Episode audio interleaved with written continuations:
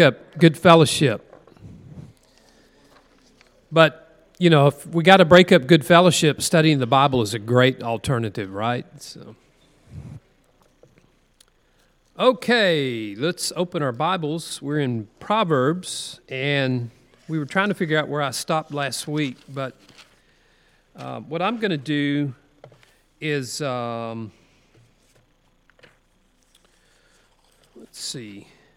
Let's open up to chapter 13, and then I'll, if somebody could read, I'm going to ask somebody to read all of chapter 14 of Proverbs. So if you feel like reading tonight, just raise your hand and we'll tag you to read 14. And oh, Jim, did you raise your hand? Okay, we'll have a mic coming your way in just a minute. I've got Roy with the microphone tonight. That's for the benefit of those who are live streaming, watching Facebook or YouTube that want to hear comments, which I appreciate uh, somebody being able to watch it and hear what everybody says. So, uh, Proverbs is basically divided up into, th- well, technically there's four, we'll call it four sections. In the first grouping of Proverbs, there's a division of two people speaking, and so this is a review time. Who are those two groups that are speaking in the first section of Proverbs? We, we addressed this last week. Anybody remember? We'll see if you guys are paying attention. Okay, who? Okay, Lady Wisdom calls out, and she has four different dialogues calling out. And last week we looked at her last one, which was basically throwing a banquet, inviting people to come and participate in what she offers. She will feed them and nourish them, and she's offering wisdom. Okay, I heard somebody else. The Father who is speaking to whom? The Son, yeah. And um, I'm going to put you on the spot if you don't mind, but what, what basically, if you could think of a single, here comes Roy, a single like overriding theme or idea or concept of the Father, what are some things that kind of hit your mind that he, he, he talks about frequently? He's just telling about the do's and don'ts. Okay, do's and don'ts, yeah. Do this or don't do this. I'm giving you wisdom and advice. Anything else that comes to mind? All right. I was thinking of the, um, the woman who's out there trying to seduce him um, that seems to be mentioned quite often, and it's actually a theme that runs throughout the book of Proverbs. And in one case, it mentions uh, a young man who's seduced by this woman. Uh, it's it's kind of like a, a, a, a, livestock being led to slaughter, you know, kind of. You don't, you're not aware, you don't know what's going to happen, but you're, you're enticed and allured, and you get drawn into the situation, and its end is death. So, I talked about a situation back when I worked in a manufacturing plant. There was a particular woman I called the Black Widow. Very attractive young woman. She liked to be flirtatious with men, and she would entice young men who were married to get into a relationship. She would be the marriage wrecker, and it just seemed to be something she did. And that was so sad. You know, I kind of wanted to put a big banner up in the plant. Watch out for the Black Widow. She will wreck your home. But uh, men of wisdom can discern and realize, got to stay away from this. You know, is it attractive? Yes. Do I want to do it? Yeah. But no, this is destructive and it's it's counterproductive to a happy marriage. So. Um, so a, a dad is giving his son advice stay away from the woman who will entice you. Okay, let's turn to chapter 13 I do have some outlines. If I know we have some visitors tonight, if y'all would like a copy of my outline, this is just kind of a graphic introduction to to the book of Proverbs. Anybody need a copy? Nobody? Yes.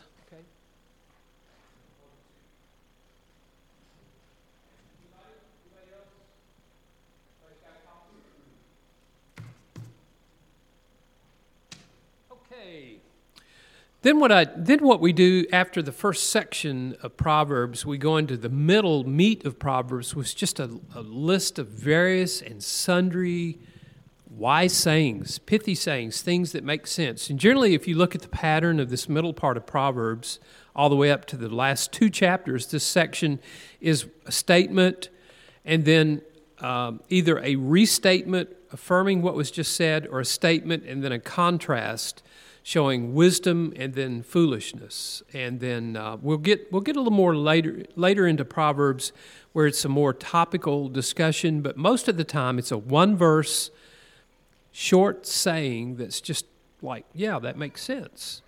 So the idea behind the book of Proverbs is if you read it and study it and dwell on it, then it's going to begin speaking back to you when you come into situations where you need wisdom. All right, I'm encountering this. What should I do? Oh, yeah, I remember in Proverbs it says this or to not do this. And so it should be a guide, that little voice inside your head that trains you like your parents did when you were young. And so you listen to these things and you follow that voice of wisdom and avoid some of the pitfalls. So, one of the things I want to do tonight is a little bit different is I want you to pick a proverb, right? Pick a proverb and let's talk. Let's sit down and talk. So, if there's a particular proverb as you've been reading and studying the middle section, if there's one that speaks to you, we'll, we'll visit that. We'll just kind of talk. But because of the general, hey, Tom, come in. Uh, the general randomness of the proverbs, there's so many, uh, it's hard to really take a, a particular theme and say this, this whole chapter deals with this theme. No, there's just, they're all mixed up. But you do see recurring topics as you go through the book of Proverbs, and it's real interesting. I tried to find pattern studies I was reading and studying. So I'll show you how I approached Proverbs.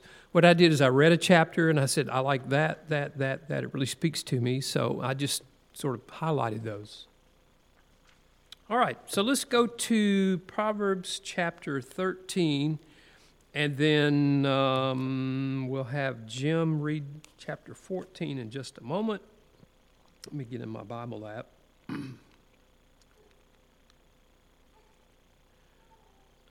right.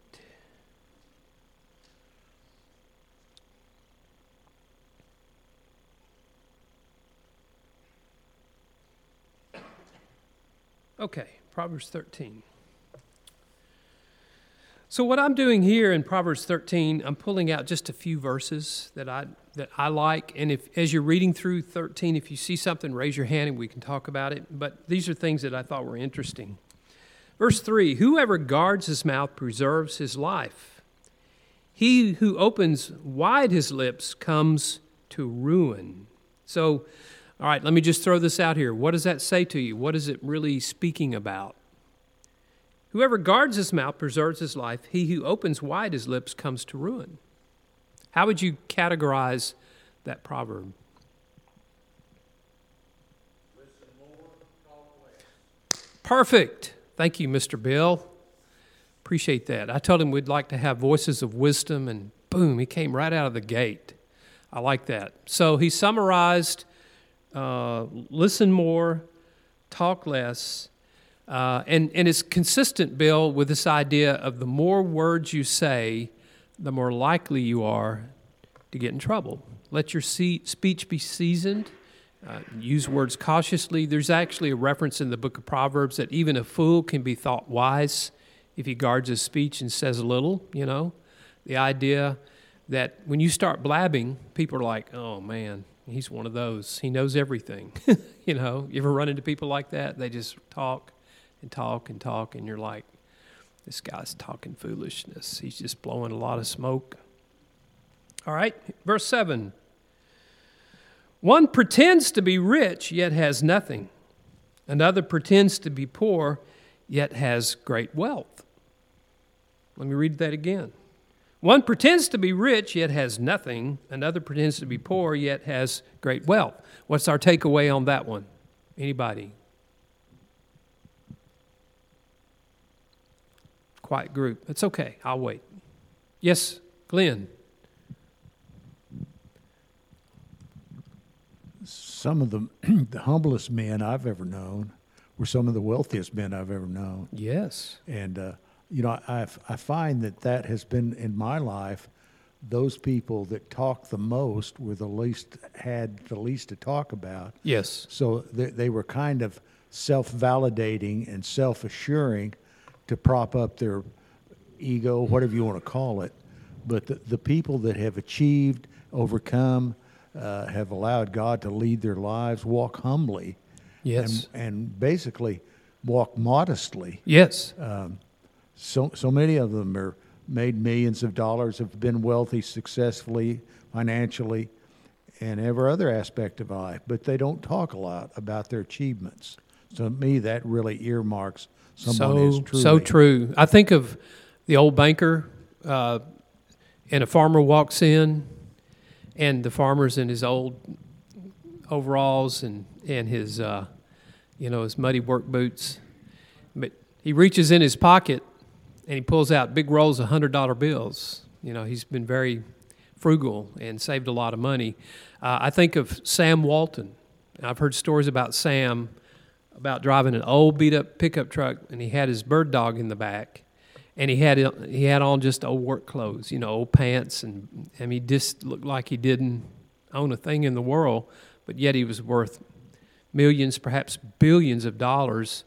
And I heard a story about him one time. He got a haircut and reached back for his wallet and didn't have it. And He drove home and came back and paid the barber in the same hour because I mean he's worth million I don't know maybe billions of dollars but that was just the kind of person he was. But he didn't put on airs. Uh, in school we used to learn about uh, a thing called conspicuous consumption. People who didn't have money wanted to look like they had money so they ran up all their credit cards and uh, owed a tremendous amount of money and but they wanted people to think they were successful Uh, it was interesting when we lived in Arkansas for 13 years. Uh, we got to indirectly know Sam Walton by all the people that had actually grew up with him, Yeah. went to school with him, worshipped with him, uh, knew all his family. And the one unanimous thing they said about Sam Walton was he was a humble man and he valued the common man. yes He didn't. The big executives didn't impress Sam Walton, you know. And when the more, the bigger he got after he franchised all his stores and everything, uh, uh, he just continued to walk the same direction he'd walked all his life. Right, unchanging values. Yeah. yeah. And now so- I've heard that succeeding generations in that family have have maybe been different or changed a little bit from what is, you know, Mr. Walton originally believed. But Well, it kind of reminds me of uh, David and his dynasty of kings that followed him. Yeah. They never were uh, the level of humility. Uh, S- Solomon got the intelligence, but he didn't get the humility. that's right. And we see that in families, and it, and it is with the Waltons today. Yeah. There's several books written about him. If you really want to, interesting, uh, I I invite anybody to go to, to uh, Arkansas and go to Walton's uh, uh, museum. I didn't realize they had a museum. That's oh, it's fabulous. Yeah. There's some. There's priceless paintings. There's artwork. There's. Yeah. Uh, it's it's a, you know, they spent millions and millions of dollars for. it. Wow. Uh, that's one of the things he wanted done in his lifetime. Yeah. Was something a gift back to the To give people. back, yeah, probably had things from the first Walmart, all made in America. Yeah. wow, imagine yeah. that. Well, that was kind of his credo. Yeah. You know, this this uh, Japanese thing is a is a uh, uh, thing that uh, evolved after years. Now Walmart's like the rest of them; everything's made in Japan. But then uh, that was a big thing back then. Yeah, that absolutely. They wanted to deal with American Right. companies. But ha- having said that, I digress because I, uh, the, the when this this talks about real people. Mm-hmm. And I think when you have real people that you can look at Yeah. and study them, I think it makes it tied even closer to Psalms and the wisdom from God that comes from these sayings.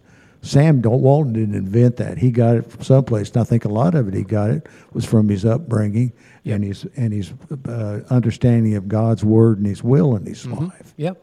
So it's isn't it amazing how just one one verse of one proverb can spur that much discussion about life. It's just amazing. I would say if you were to summarize that uh, proverb in one word, it'd be pretense, pretense, pretentious, trying to be something you're not. But leading an impression that you're successful. And there's people like that out there. Let's drop down to verse 11.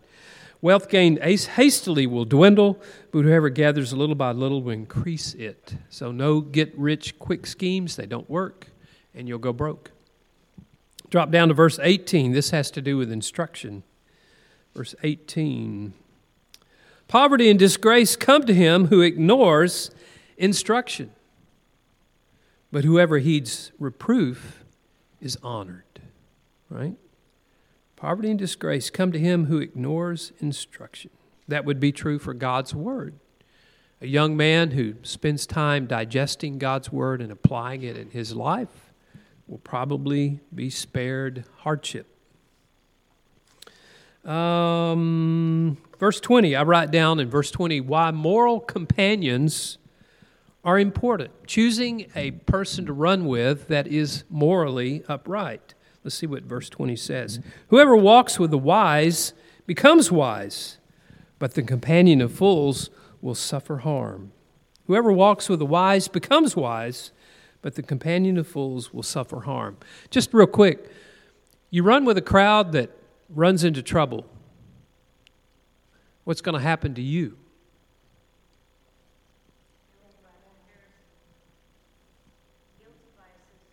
Guilt by association, yeah. Evil companions corrupts good morals. That's right. Evil companions corrupts good morals. Be careful who you run with. Be careful. Uh, I heard this story from a young man not too long ago, but um, anyway, in the county, there was a, a person whose name was associated with trouble and so what he was saying was if I run with that person, then I all of a sudden become in the crosshairs of the law. you know, it's just not smart. I don't want to be with that person. Don't want to run with those people because law enforcement has had encounters with them before. All right, verse 22 save a little bit of money to give to your children and grandchildren. 22. A good man leaves an inheritance to his children's children, but the sinner's wealth is laid up for the righteous. Now, somebody talk about that last part. How, what does that mean? A sinner's wealth is laid up for the righteous. Anybody have an idea? Yeah, Will over here. Here comes Roy. Here comes Roy. I asked Roy if he was ready for a workout tonight. Thank you, Will.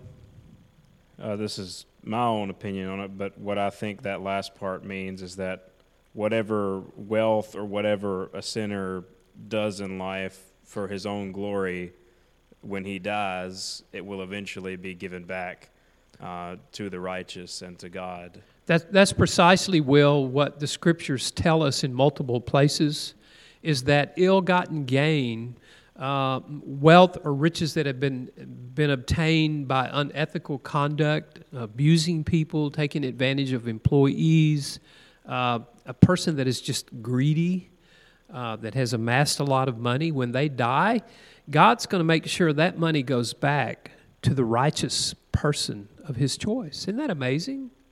So God provide. In other words, if you think about it, if you are ethical, God fearing, and righteous God is watching out for your best interest and might divert a windfall your direction to help you money that has been obtained previously by ill gotten gain through the greed of someone who was mean, ungodly. So it, it's sort of like this idea of God's orchestrating, and somebody might call it karma. you know, if you treat people nice and you're kind, good things will happen. But if you're mean, if you're evil, if you're greedy, if you're always at odds, that money will be directed somewhere else and not, not be there for you. Well, look at verse 21. Disaster pursues sinners, but the righteous are rewarded with good. Disaster pursues sinners, but the righteous are rewarded with good. Yeah, you reap what you sow. That's right. If you're good to people, then good comes back. Um, my final verse, 24 in this chapter, and this is just kind of how I read and study Proverbs, just whatever pops out at me. Whoever spares the rod hates his son, but he who loves him is diligent to discipline him. So, on the face, you might think, okay, beating my son with a rod, probably not a good idea, right? That might have been done back ages past, but I wouldn't suggest necessarily beating somebody with a rod. There are other ways to discipline children, right? Y'all are supposed to either go like this or like this. Who, who has an opinion on discipline? Anybody? All right, let's go back to the basics. Should you discipline children? Yes. All right, how should you discipline children? All right, that, that got some people going.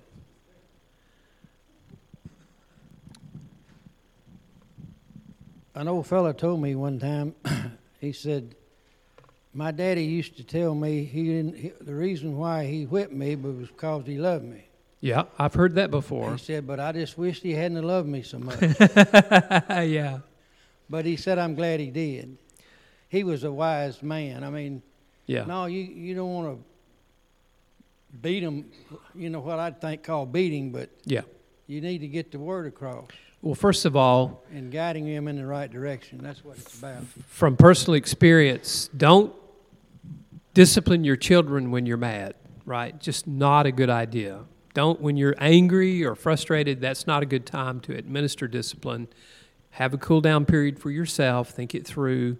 And I, I think one of the things, and I'm not a child expert by any means, but understanding the, the character and personality of each child and knowing what motivates them, maybe withholding of privileges, right? Taking away electronic devices, um, time out, not going socially to an event, stay home, or, you know, taking away driving privileges.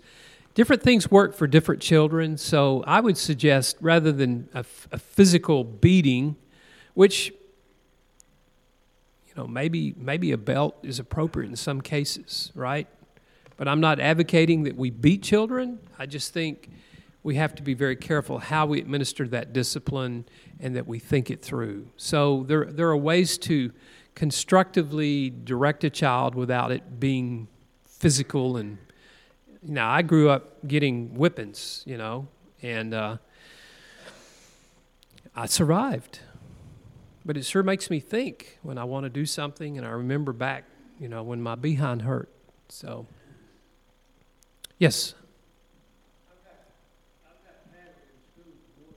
Ooh, yeah. The tongue lashing when you got home. Generally, the rule, if I ever got in trouble at school, I got whipping when I got home. The teachers. Yeah. They, they, they were trying to help me. I understand that now. I didn't then. yeah. But it, the paddle didn't hurt as much as the words. For some unknown reason, when I got an F from a a grade, I guess it was a test at school in elementary school, I decided to sign my mother's name. I don't know why I did that. Why did I do that? But the teacher let my mom know that I had signed her name, you know. So I got disciplined. My favorite story, I think I told Gentry this, but Meg's grandmother was a school teacher. She was just a little bitty thing, but she had a paddle, and one little boy just he had it coming, you know, it was his time. So she lined him up in front of the chalkboard and she lit him up. Whack! Well, his back pants caught on fire. He had a roll of caps from his cap gun. So she she caught his pants on fire, giving him a whipping. That's a good story right there now. She fired him up. Woohoo! Put the fire out. All right. So I, th- I think Jim's going to read chapter uh, 14 for us.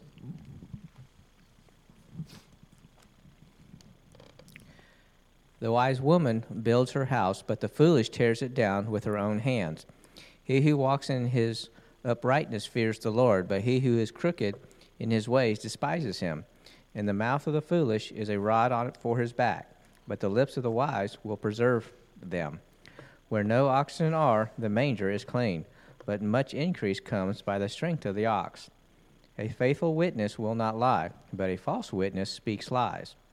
A scoffer seeks wisdom and finds none, but knowledge is easy to him who has understanding. Leave the presence of a fool, or you will not discern words of knowledge. The wisdom of the prudent is to understand his way, but the folly of fools is deceit. Fools mock at sin, but among the upright there is goodwill. The heart knows its own bitterness, and a stranger does not share its joy. The house of the wicked will be destroyed, but the tent of the upright will flourish. There is a way which seems right to a man, but its end is the way of death. Even in laughter, the heart may be in pain, and the end of joy may be grief.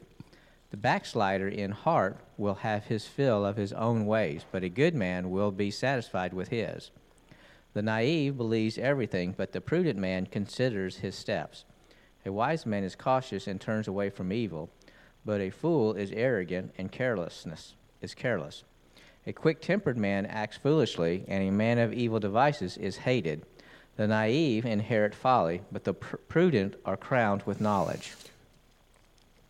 The evil will bow down before the good, and the wicked at the gates of the righteous. The poor is hated even by his neighbor, but those who love the rich are many. Hmm. He who despises his neighbor sins, but happy is he who is gracious to the poor. Will they not go astray who, de- who devise evil? But kindness and truth will be to those who devise good. In all labor there is profit, but mere talk leads only to poverty. The crown of the wise is their riches, but the folly of fools is foolishness. A truthful witness saves lives, but he who speaks lies is treacherous. In the fear of the Lord there is strong confidence, and his children will have refuge. The fear of the Lord is a fountain of life, that one may avoid the snares of death. In a multitude of people is a king's glory, but in the dearth of people is a prince a, but in the dearth of people is a prince's ruin. He who is slow to anger has great understanding, but he who is quick tempered exalts folly. A tranquil heart is life to the body, but passion is rottenness to the bones. Mm-hmm. He who oppresses the poor reproaches his master, but he who is gracious to the needy honors him. The wicked is thrust down by his wrongdoing, but the righteous has a refuge when he dies. Wisdom rests in the heart of one who has understanding, but in the bosom of fools it is made known. Righteousness exalts a nation, but sin is a disgrace to any people. The king's favor is toward a servant who acts wisely, but his anger is toward him who acts shamefully. Thank you, Jim. Appreciate that. That was a long chapter. So, what sticks out to you in that chapter? What wise saying sort of struck a chord and you're like, yeah, yeah, that's true. Anybody? Questions? Yes, sir. All right. Hold on just a second. I got a microphone coming. Hold on. Hold on. All right.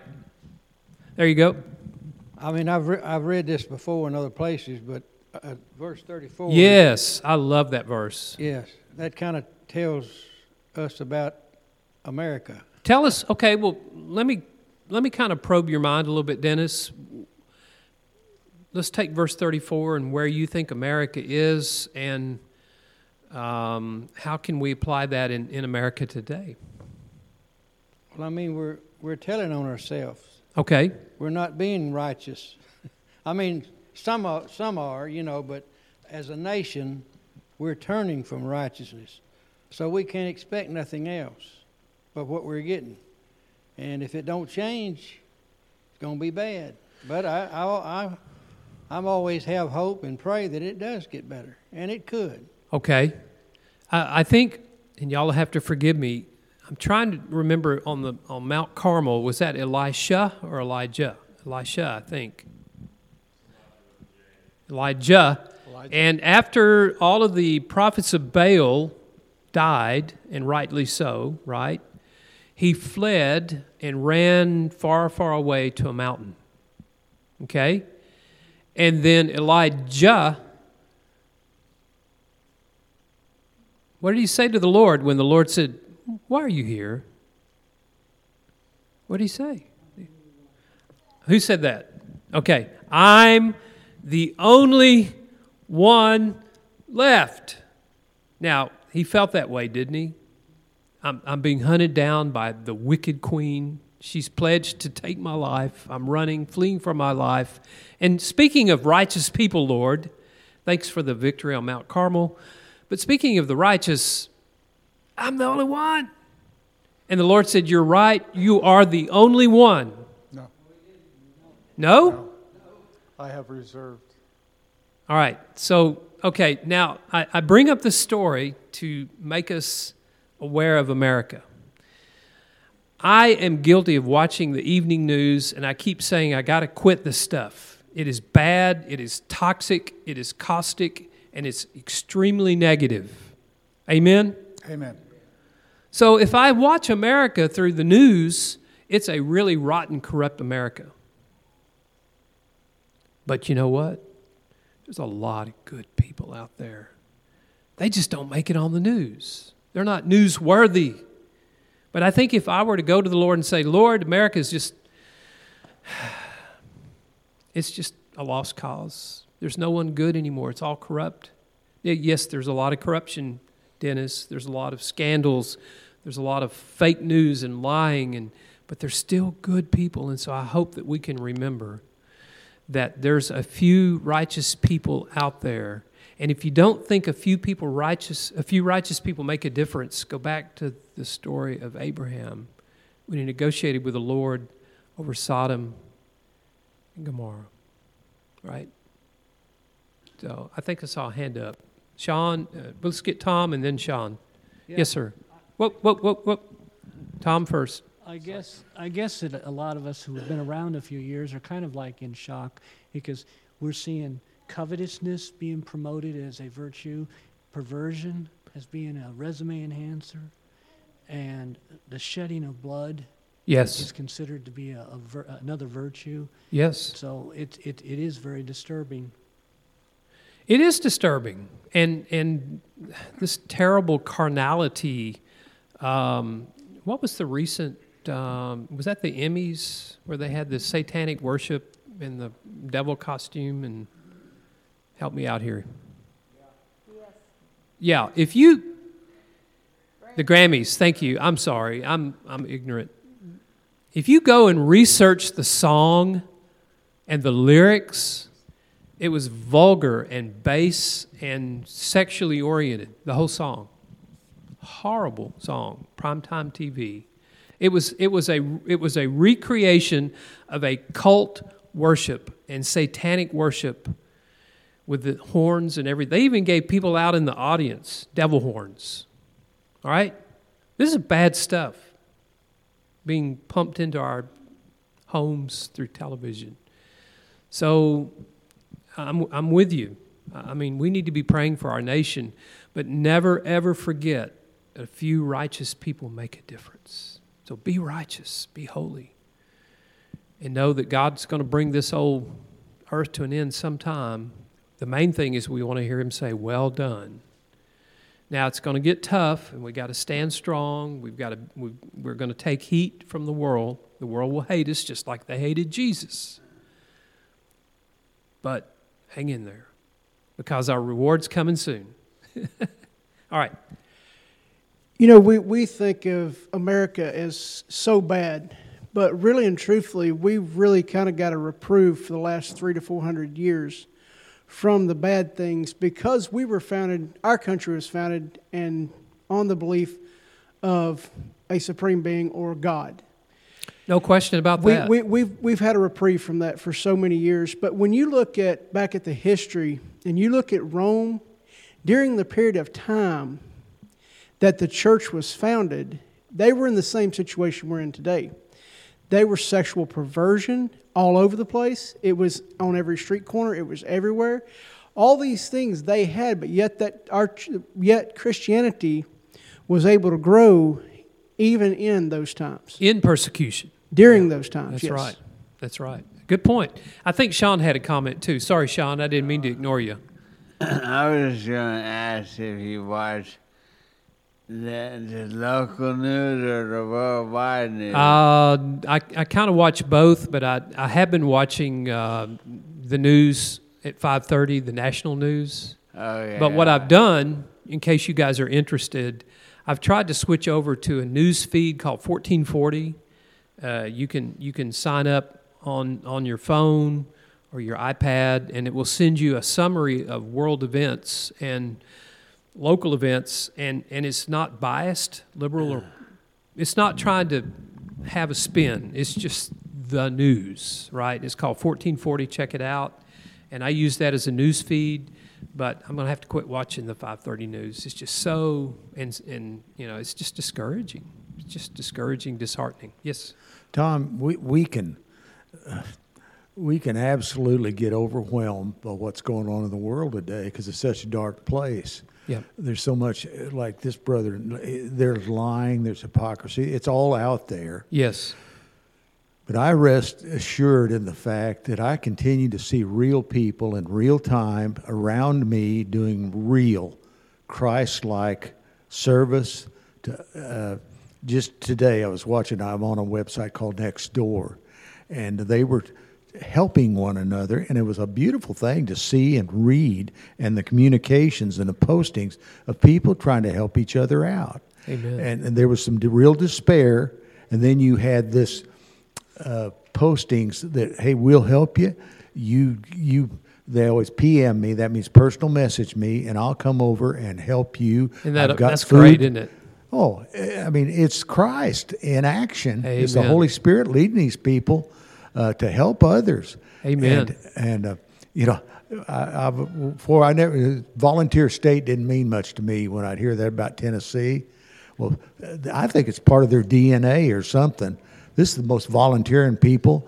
I couldn't believe there was people. This woman had children and everything, and she was a single mother, and she was needing all kinds of help. Mm-hmm. And and I thought, well, I need to jump in, you know. And I love it the fact that when you're thinking, I need to jump in, well, go ahead and read a little bit. Maybe somebody's already jumped ahead of you, and they had. That's great. It, by the time I got done reading all those posts, her problems were were taken care of. Her immediate needs, yeah. her long term needs, and uh, this one good friend of mine, who's uh, uh, some of you see him, or an older guy. Uh, Don Gerald, I think you know him, Tom. He's got log cabin guy lives yeah, down here. Yeah, I know Don. Yeah, but anyway, uh, he he is, and I, I see this because I stand in awe. And I was not talking about humble men mm-hmm. that you they're multimillionaires. You don't even know it. He's yep. one of them and he very quietly works every day. There's not a day that goes by that I don't somehow see something that man's done for someone or many people. Yeah. And he just says nothing about it.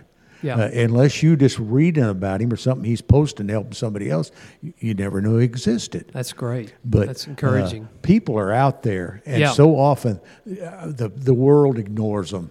Yeah. They, they, see them as crazy or do-gooders. You know, you've I've heard that term used. I wanted to respond to something Dennis said, and just I, I think we need to we need to make sure we understand this. Is that as society grows darker, right? As we as we feel sin creeping in and becoming more pervasive, Tom, just remember a single candle shines brighter when it's darkest, right?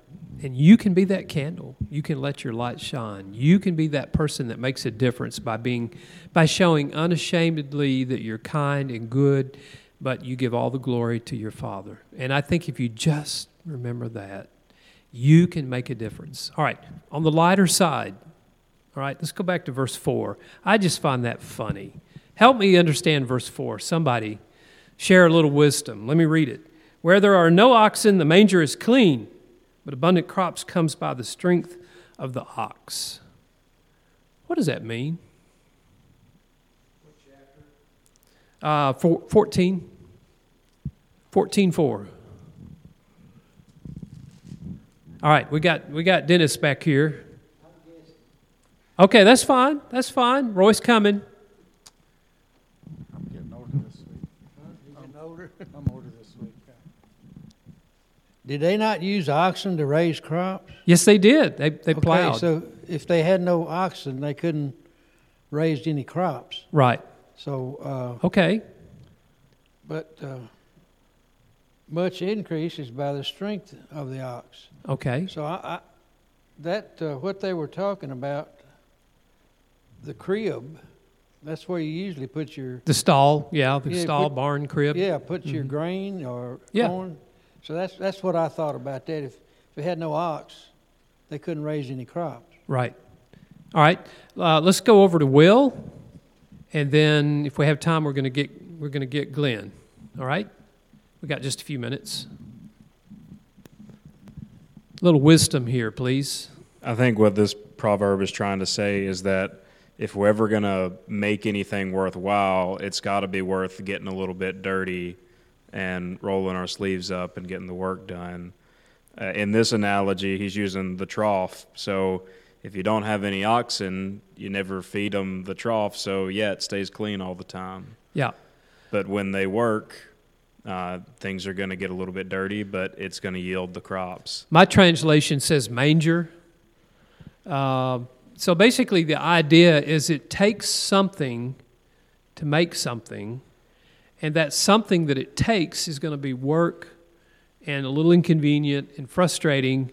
So you've got to kind of get through the wall of the inconvenience or the labor of getting to where you need to get, but look at the yield. The strength of the ox yields so much through your crop.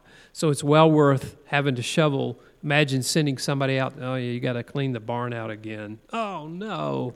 Yes, but remember, remember, at the fall when we bring in a wonderful harvest and feed not only ourselves, but we feed neighbors and we make a living. So, yes, it's worth the time and the trouble because of the investment. It yields. All right. I think, Glenn, thank you. Good point.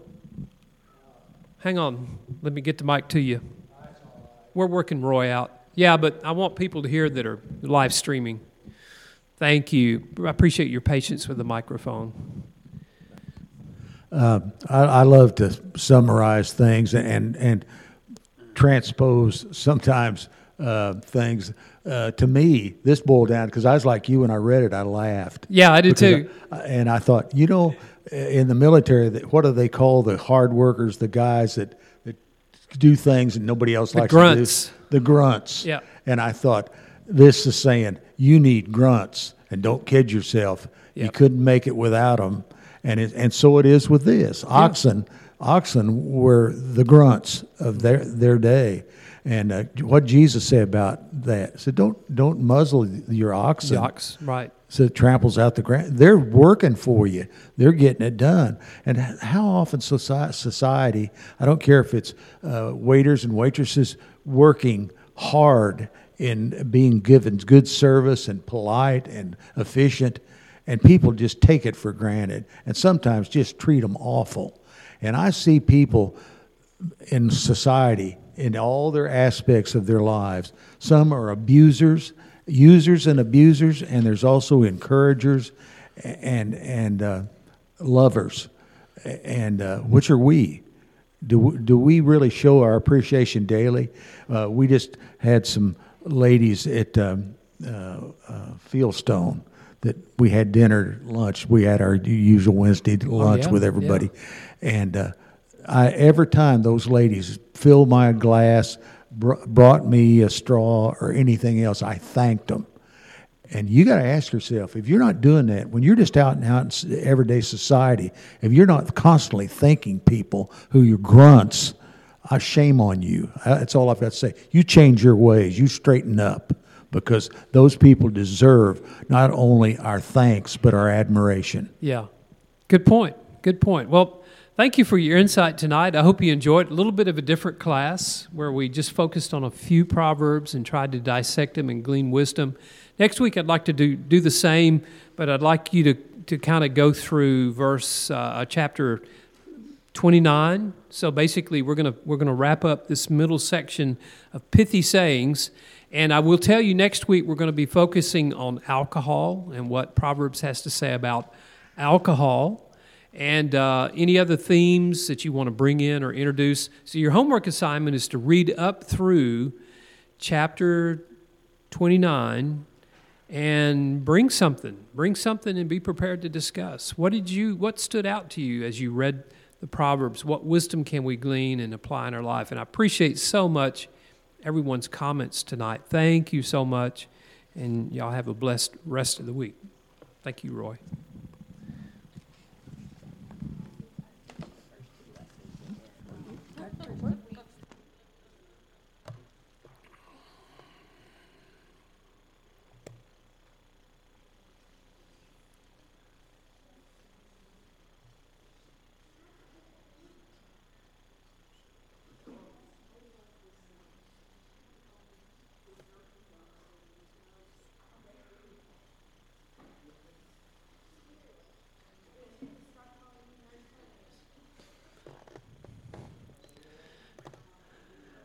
Thanks for bringing your parents tonight. It's awesome. And Mr. Bill, he, he shared in class and, and shared his wisdom with us. Did your mom make comments in class?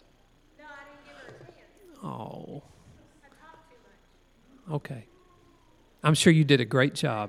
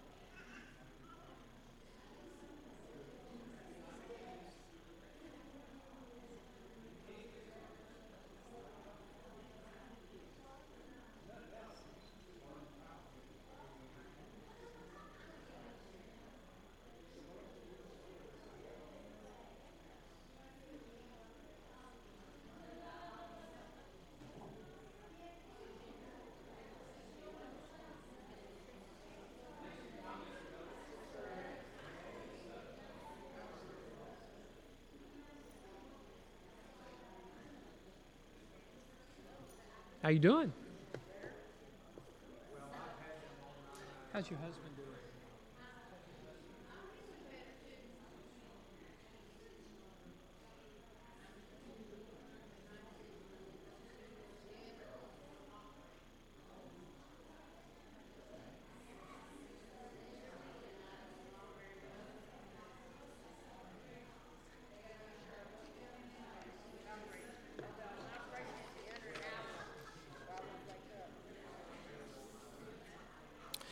In just a moment, Brother Mike Horn is going to lead us in prayer. Mike is the tall guy. I think he might be related to Kristen.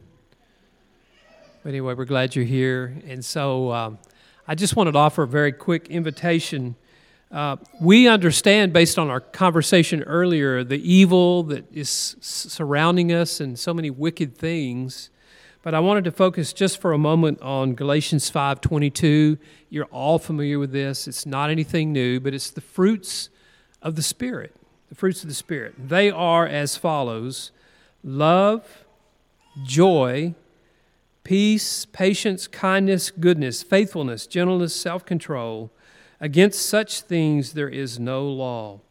Those who belong to Christ Jesus have crucified the flesh with its passions and desires. So if you take the last part of that verse and, and kind of follow it backwards, that means if you're not demonstrating all of the fruits of the Spirit, then you have not yet crucified the flesh with its passions and desires. So, what does that mean? It means that we are all a work in progress. Maybe I should be more specific. I am a work in progress.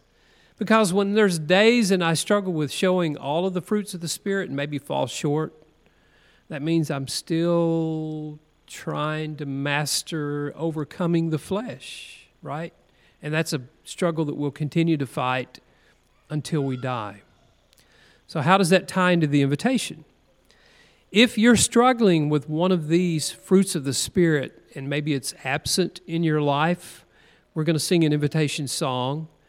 And I want you to realize that God loves you. His grace will reach you. But He wants you to continue to be perfect as He is perfect, to work on getting rid of those fleshly things. So if you're struggling, we offer an invitation. Maybe your heart is burdened with sadness. Maybe you're going through a really, really hard week.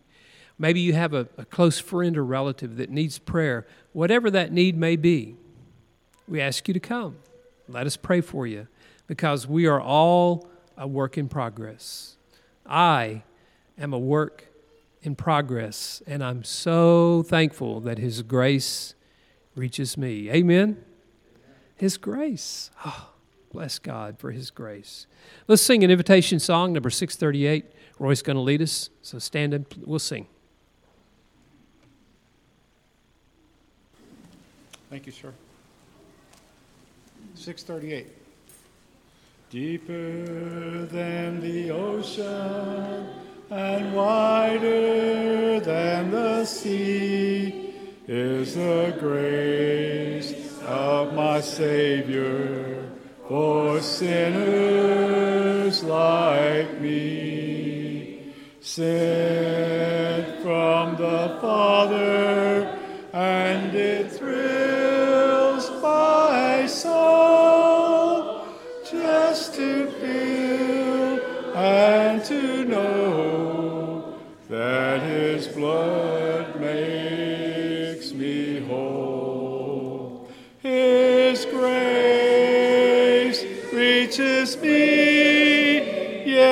His grace reaches me, and will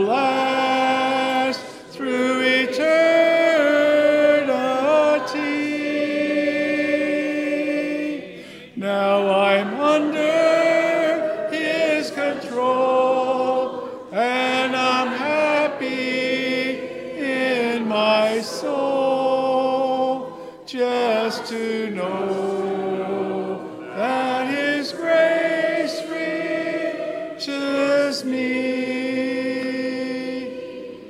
Higher than the mountains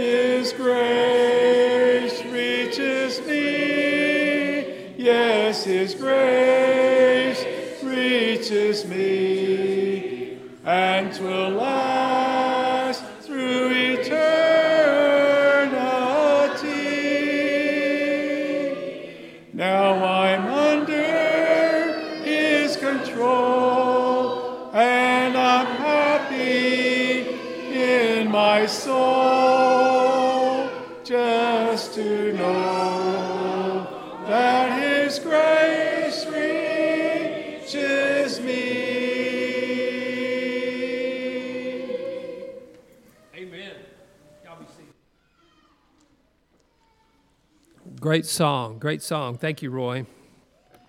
Some quick announcements. Uh, the Ladies Song Group will meet tomorrow at 1230.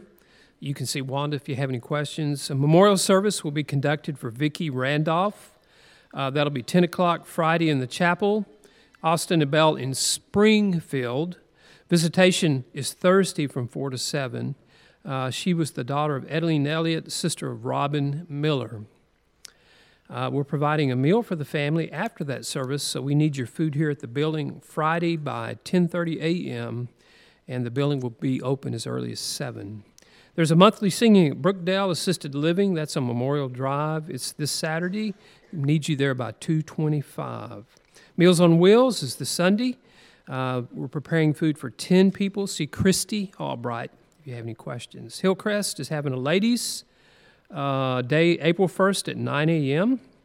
They're going to serve lunch. There is a sign up sheet in the foyer with more information. If you plan to attend, we need you to sign up by March 26. Uh, candy and chocolate bunnies for our Easter egg hunter needed. That's going to be on April 8th. Uh, these items you can leave in the caring quarter um, fairly soon, at least by April 2. Also, we have our um, daylight savings time, uh, so set your clocks forward one hour um, this coming Saturday night. A couple of quick announcements. Uh, we learned that Nicole Wallace's uncle. His name is Carl Melton. He's uh, elderly. He fell today and broke a leg, so he's in rehab. So um, I'm going to put a little star by, by Carl up here, Mike. Uh, also, I wanted y'all to be aware that Miss Evelyn Winters um, was at Skyline Medical Center. They she apparently had some issues while the power was out. They suspected a stroke. She had tests, nothing really showing up, but she is declining in her health. Uh, I'm going to try to go see Miss Evelyn tomorrow. Her daughter called me um, recently, and she said we're really looking for a part-time sitter during the day. Um, and so she gave me the the cell phone numbers of the two brother, the two sons locally. And uh, if you know a sitter who does that, that may be looking for just a few hours during the week, uh, they are wanting to interview, but they'd prefer a personal recommendation, somebody that you know and maybe can vouch for. So see me, or we'll give you the phone numbers of, of those two sons of Miss Evelyn's and uh, see if we can help that family out. Also, um, we're aware of some trees that have fallen from our members here, and uh, if you're interested in helping sometime Saturday with just some tree cutting, maybe for an hour or two, that would be great. I'm in the process of getting those people who have a need uh, identified, but contact me, let me know you're available sometime Saturday, and I can tell you where to go um, and who has that particular need. So I think I've got everything taken care of. Um, any additional announcements or updates from the family? Any any news? We got everybody covered. Okay, so I'm going to put here Evelyn and Carl Melton. So we specifically want to remember them, and also um, the Vicki Randolph funeral, which is Edeline and Robin. Okay, so we're going to ask uh, Mike if he'll come and lead us in a closing prayer. If there's no further announcements, we'll be dismissed. What's our count tonight? 101. Okay, thank you.